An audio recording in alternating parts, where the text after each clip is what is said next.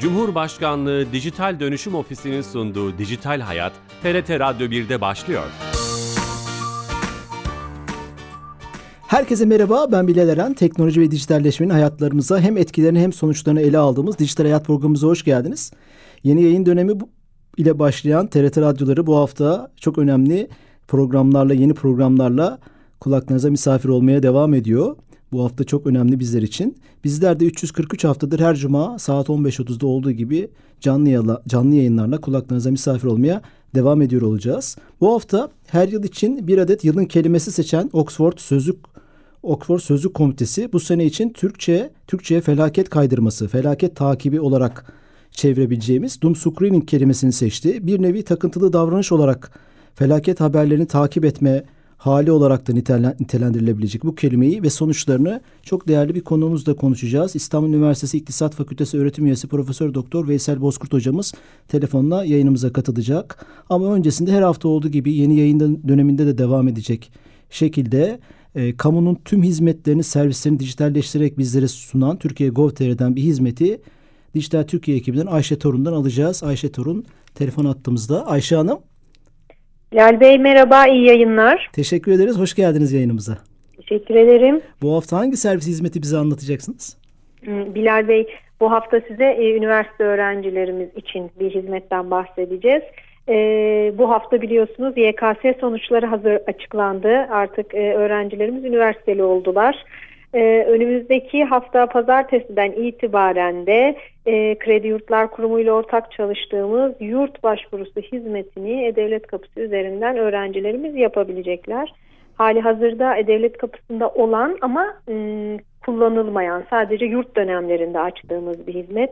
Yoğun bir kullanım bekliyoruz. Ee, arkadaşlarımız şu an e, teknik arkadaşlarımız ciddi çalışmalar yapıyorlar. Önümüzdeki haftada öğrencilerimiz bu hizmet aracılığıyla Kredi Yurtlar Kurumu'na başvuruda bulunabilecekler. Harika. Eskiden fiziki olarak yurtlara gidip evet. e, bu işlemler yapılıyordu. Memleketlerinden, şehirlerinden, oturdukları yerlerden kalkıp şimdi çevrim içi olarak e-devlet üzerinden yurt kayıtlarını yapabiliyorlar. Çok teşekkür ediyoruz.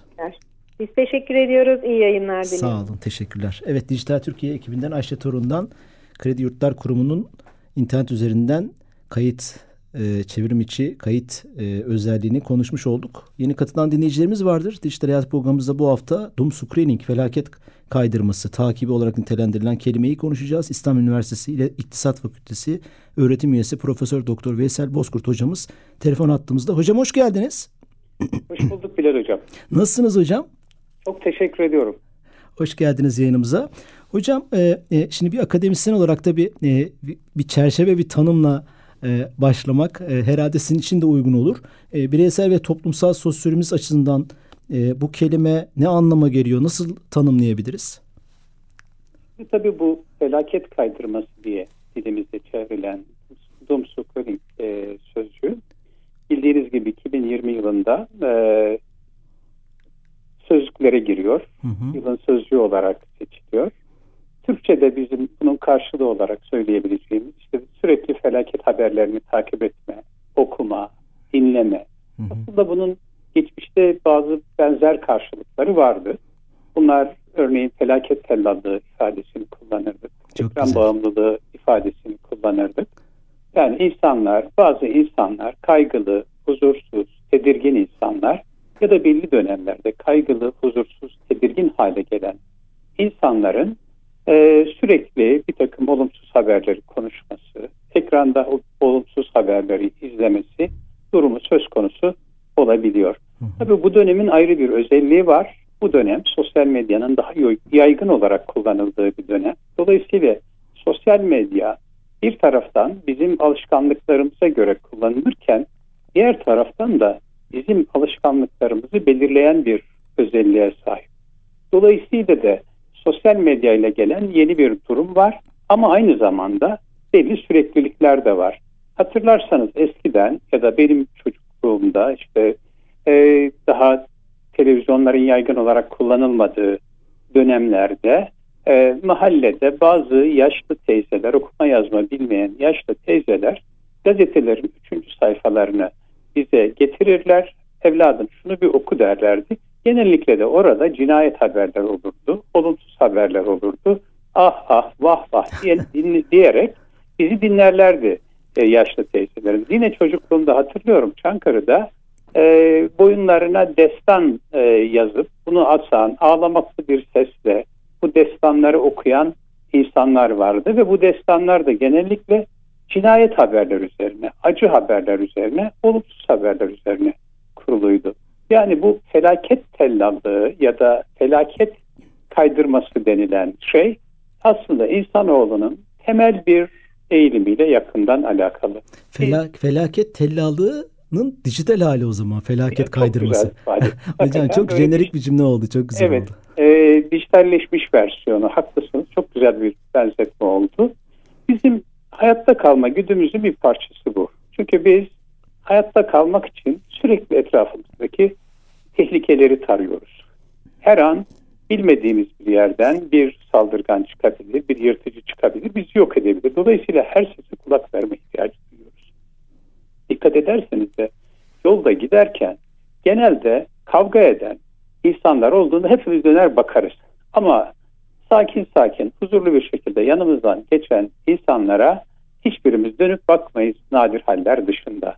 Dolayısıyla oradaki o kavga, hele bir silah sesi, hele bir gürültü, hele bir tatsız olay otomatik olarak ilgimizi çeker. Çünkü bizim hayatta kalma güdümüz sürekli bu tehlikeleri tarar. Şimdi bu felaket kaydırması niye 2020 yılına denk geldi diye bir soru sorarsak burada sanırım kritik unsur şu. 2020 yılı insanlığın karşı karşıya kaldığı hatta 100 yılda bir gördüğü bir pandemiyle sarsıldığı bir yıldı. Güven duygumuz sarsıldı. Ölüm korkumuz arttı. Virüs kapma korkumuz arttı. Depresif bir ruh haline girdik. Dünyada milyonlarca insan hayatını kaybetti. Bizde de binlerce insan hayatını kaybetti. Ee, milyonlarca insan dünyada büyük sıkıntılarla karşı karşıya kaldı. Tedirgin oldu, iş yapamaz hale geldi, çalışamaz hale geldi. Dolayısıyla bir taraftan ölüm korkusu, bir taraftan virüs kapma korkusu, bir taraftan işlerinin giderek daha çok kötüleşeceği korkusuyla kaygılı bir ruh haline girdik. Benim bu son dönemde, pandemi döneminde yani pandeminin hemen başında Nisan 2020'de yaptığı, yaptığım bazı ölçümler vardı. Sonra da bunları düzenli olarak e, tekrar ettim. Bütün bu ölçümlerde gördüğüm şey insanların temel varoluşsal kaygılarının inanılmaz yükseldiği şeklinde.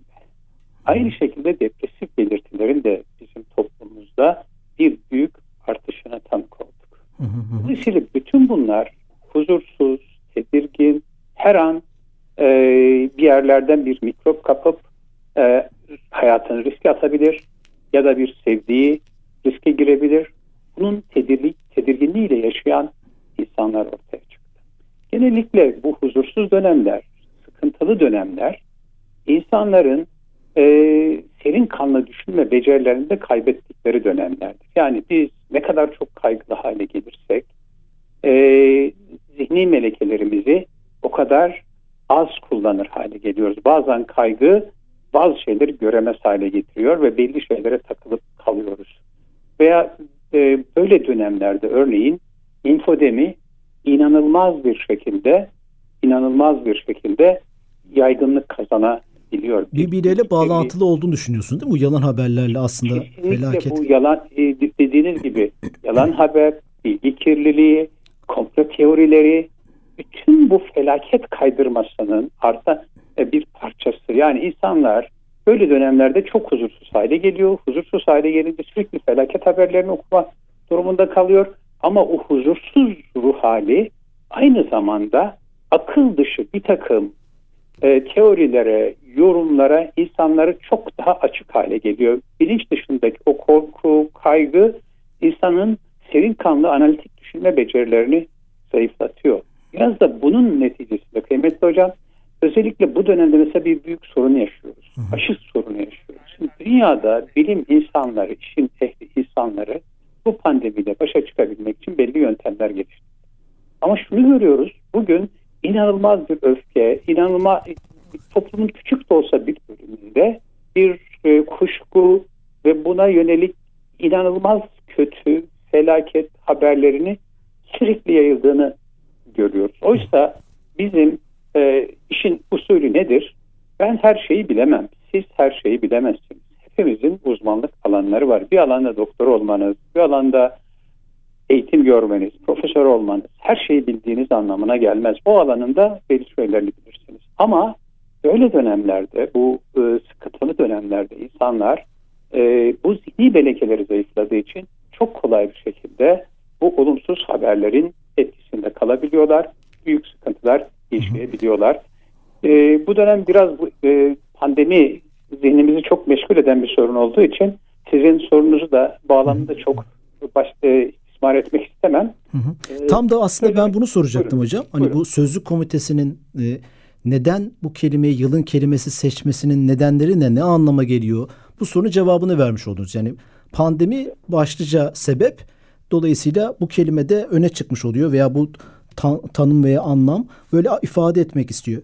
Hocam programın başında bir şey söylediniz. E, sosyal medya veya işte daha geniş çerçevede çevrim içi iletişim teknolojileri, internet teknolojileri bizim yaşamımızı değiştiren bir hal aldığını söylediniz. Çok güzel bir tespitti bu. Bu bağlamdan bakacak olursak e, bu felaket kaydırması e, e şeyine görünürlük, sos, olumsuzluğun, kötülüğün, felaketlerin görünürlüğünün artması sosyal medya dolayısıyla mı oldu yoksa gerçekten felaketler de e, arttı mı? Yani sizin buradaki gözleminiz, araştırma sonuçlarınız ne? Bir büyüteç olma özelliği var mı sosyal medyanın bu konular üzerinde? Var tabii. Olmak kesinlikle var. Sosyal medyanın büyüteç özelliği. Şimdi bir defa önce şunu kabul edelim. Toplumda ne varsa sosyal medyada da o var. Yani olmayan bir şey değil toplumda. Ama sosyal medyanın şöyle bir özelliği var.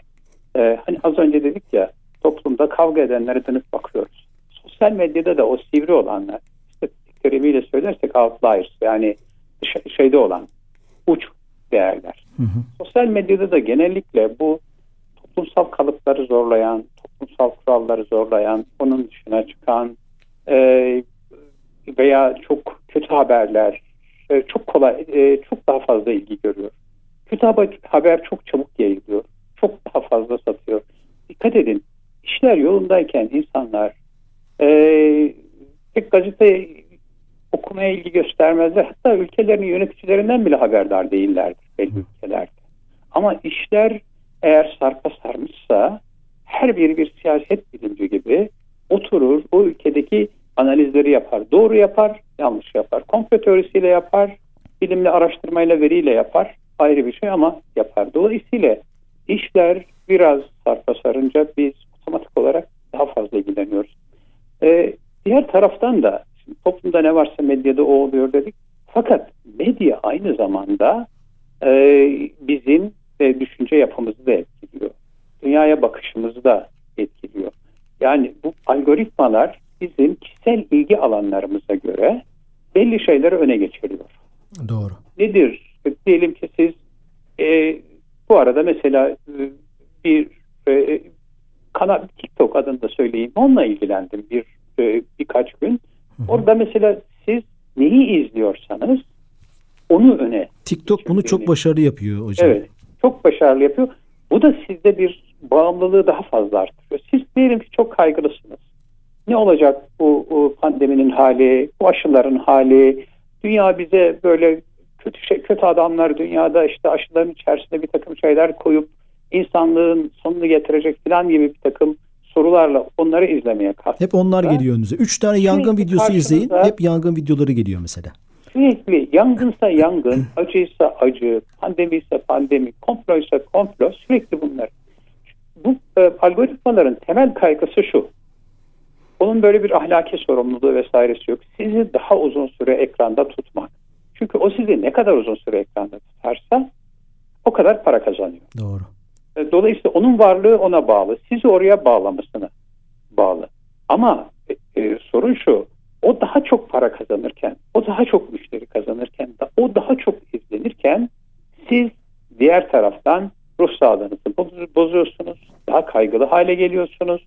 Toplumdaki bir uç e, şeyi alıyorsunuz, oraya takılıp kalıyorsunuz. Hatta orada bir yankı odaları diye bir deyim var günümüzde çok kullanılan. Yani hani kişi benzerini sever derler ya. Doğru. Size benzer insanlar, sizin gibi düşünen insanların videoları, görüşleri sürekli karşınıza çıkıyor. O paylaşımları görmeye başlıyorsunuz.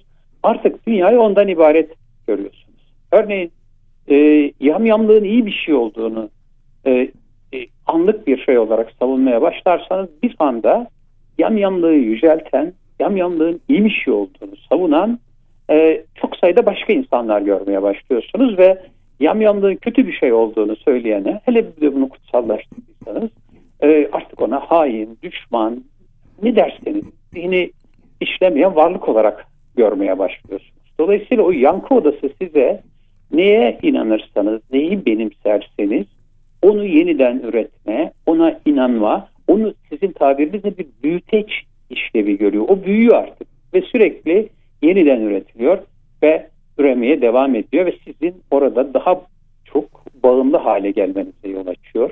Var olan endişelerinizi çok daha e, köpürtüyor, çok daha büyütüyor. Siz endişelendikçe oraya daha çok yöneliyorsunuz. Orayı daha çok in, en, e, izledikçe daha endişeli hale geliyorsunuz. Dolayısıyla bütün bunlar bir araya geldiğinizde huzursuzluğunuz çok daha artıyor. E, güven duygunuz daha çok e, sarsılabiliyor. Hı hı. Bu arada tabii e, kötü haberler, olumsuz haberler te- tez yayılıyor. Daha çok satıyor dedik. Fakat biz e, kötü haberlere maruz kaldığımızda e, bundan olumsuz etkileniyoruz. Bu alanda yapılan çok sayıda araştırma var. Örneğin bir tanesi Sussex Üniversitesi'nin yaptığı bir araştırma.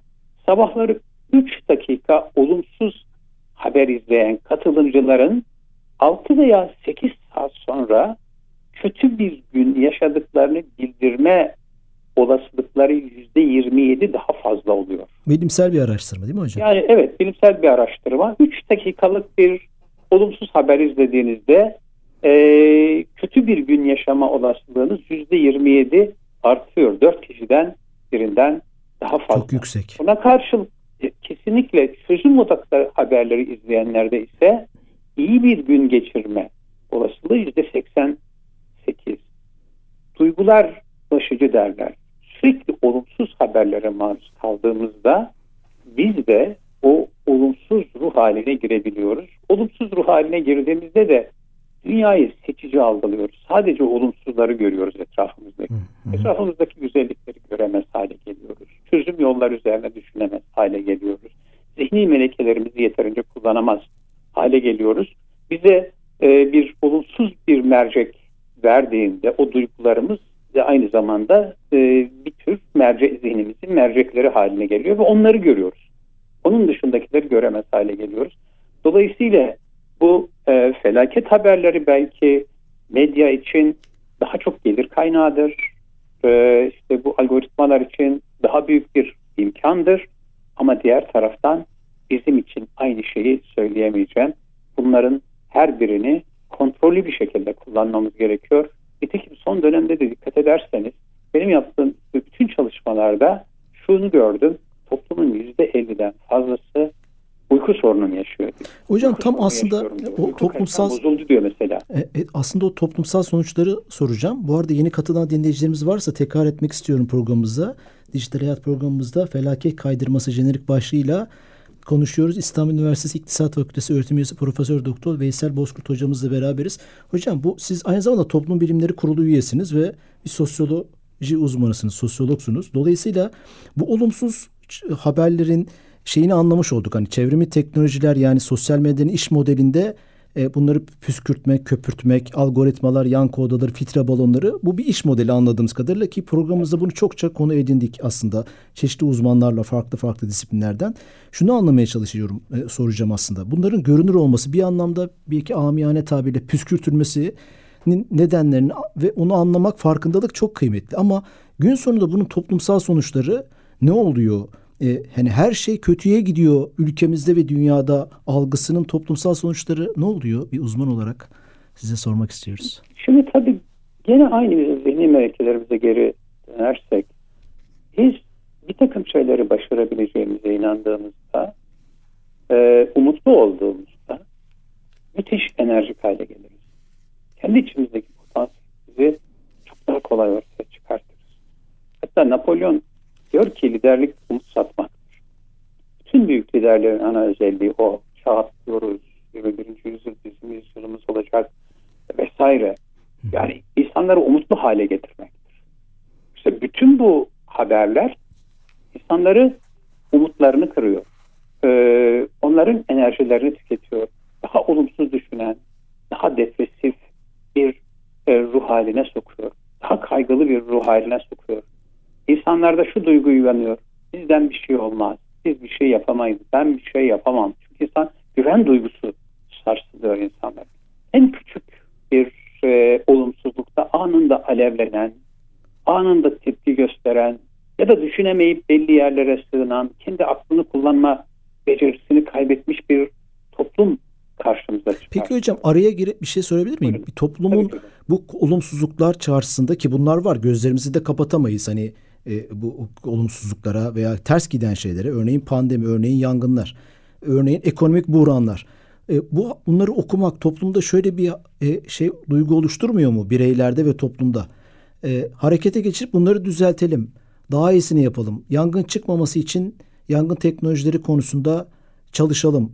İşte aşı teknolojilerini geliştirelim. Bu salgını bir önce bitirelim. Yani eyleme geçme noktasında bir duygu uyandırmaz mı? Ee, Çok güzel. Çok güzel bir soru Mehmet Hocam. Şöyle ki şimdi tabii kaygının dozu önemli burada. Kaygı eğer e, kontrol edilebilir bir dozdaysa yani felaket kaydırması düzeyine gelmemiş. Orada artık kontrol edemiyoruz. Kaygı bizi kontrol ediyor. E, biz onu kontrol edebilir bir noktadaysak bu bizi harekete geçirir, enerjik hale getirir, uyuşukluktan kurtarır, disipline eder e, ve bir şeyler yapmayı kolaylaştırır tam dediğiniz gibi. Dolayısıyla bunun olumlu bir tarafı var. Kaygı bizim aynı zamanda, zamanda enerji depomuz. Eğer e, kaygılarımız olmasaydı bugüne kadar başardığımız birçok şeyi başaramazdık. Karnımızı doyurur, vurur e, kafayı uyurduk. Hı hı. E, yarını düşünmezdik çok fazla. Dolayısıyla kaygının böyle bir pozitif tarafı var ama dozunda olursa, az olursa. Buradaki sorun şu, toplumun bir bölümünün kaygısı e, normal sınırların çok ötesine geçiyor. Yani kaygı kişiyi ele geçiriyor, depresyon kişiyi ele geçiriyor, olumsuz duygular cesaretini kırıyor. Dolayısıyla buradaki asıl sorun bizim enerjimizi tüketecek düzeydeki bir kaygı e, ve toplumun bir bölümünde de maalesef böyle bir şey var. Evet bir bölümünde dediğiniz gibi dozunda bir kaygı varsa e, onlar ne yapılabilir onun üzerine konuşuyor. Ama toplumun geniş bir bölümünde ise bazen bu bir panik havasına dönebiliyor. Kontrolden çıkabiliyor. İşte o gibi durumlarda kişi gidip kendi aklını kullanmaktan vazgeçip bir başkasının kullanımına aklını emanet edebiliyor. Ya da tamamen bu akıl dışı senaryoların peşine düşebiliyor ve sürekli korku haberleri, sürekli kaygı haberleri, sürekli sıkıntılı haberlerle e, e, bütün gününü geçirebiliyor. Ondan vazgeçmek istiyor. Ekrandan uzaklaşmak istiyor ama uzaklaşamıyor. Sürekli ekranı kaydırıp duruyor sabahtan akşama kadar. Özellikle pandeminin ilk dönemlerinde birçok insanda bunu Hı. görebiliriz. Ee, yani şunu yapıyorsa eğer açıyor televizyonunu, açıyor bilgisayarın ekranını diyor ki evet böyle bir sorun var. Bu sorunda sorun özellikleri şunlar. Ben şunu yapmalıyım. Ailemi korumak için bunu yapmalıyım. Topluma karşı sorumluluğum bu. Bu, e, bu işin işin ehli insanlar bunları bunları söylüyor. Bunu yapayım diyorsa hakikaten çok güzel bir şey. Orman yangınları var. Evet işin ehli insanlar, yöneticilerimiz böyle söylüyorlar. Bu, durum bu, şey bu. E, bunun gereğini yapayım diyorsa e, tamam. Ama bunun ötesinde sürekli bir endişe, kaygı, kötüye gidiyoruz, geleceğe yönelik umutsuzluk. Şimdi nitekim e, bak. Hocam son 10-15 saniye kaldı. Çözüm evet. önerilerini de sıralamış oldunuz aslında. Ee, bir şeyle özetleyebilirim eğer vakit varsa. Son 10 saniye hocam. O zaman şunu söyleyeyim. Her şeyden önce farkında olalım bunlardan ve sosyal medyayı kontrollü kullanalım derim. Söyleyeceğim şeyler bunlar. Hocam. Daha da uzatılabilir elbette. Teşekkür ediyorum. Hocam çok teşekkürler. Özellikle programın başında o felaket tellallığı jenerik başlık olarak bu programın önüne sonuna başına eklenebilir ortasına. Dolayısıyla ağzınıza sağlık, emeğinize sağlık e, verdiğiniz bilgiler için. Sağ olun. Çok teşekkürler. Evet e, bu programımızın da sonuna geldik. İstanbul Üniversitesi İktisat Fakültesi öğretim üyesi Profesör Doktor Veysel Bozkurt hocamızla Oxford Sözlük Komitesi'nin seçtiği Doom Screening felaket kaydırması takibi kelimesini ve sonuçlarını, toplumsal sonuçlarını konuşmaya baş çalıştık. Haftaya yeni bir konu ve konukla beraber olacağız. İyi hafta sonları. Hoşçakalın.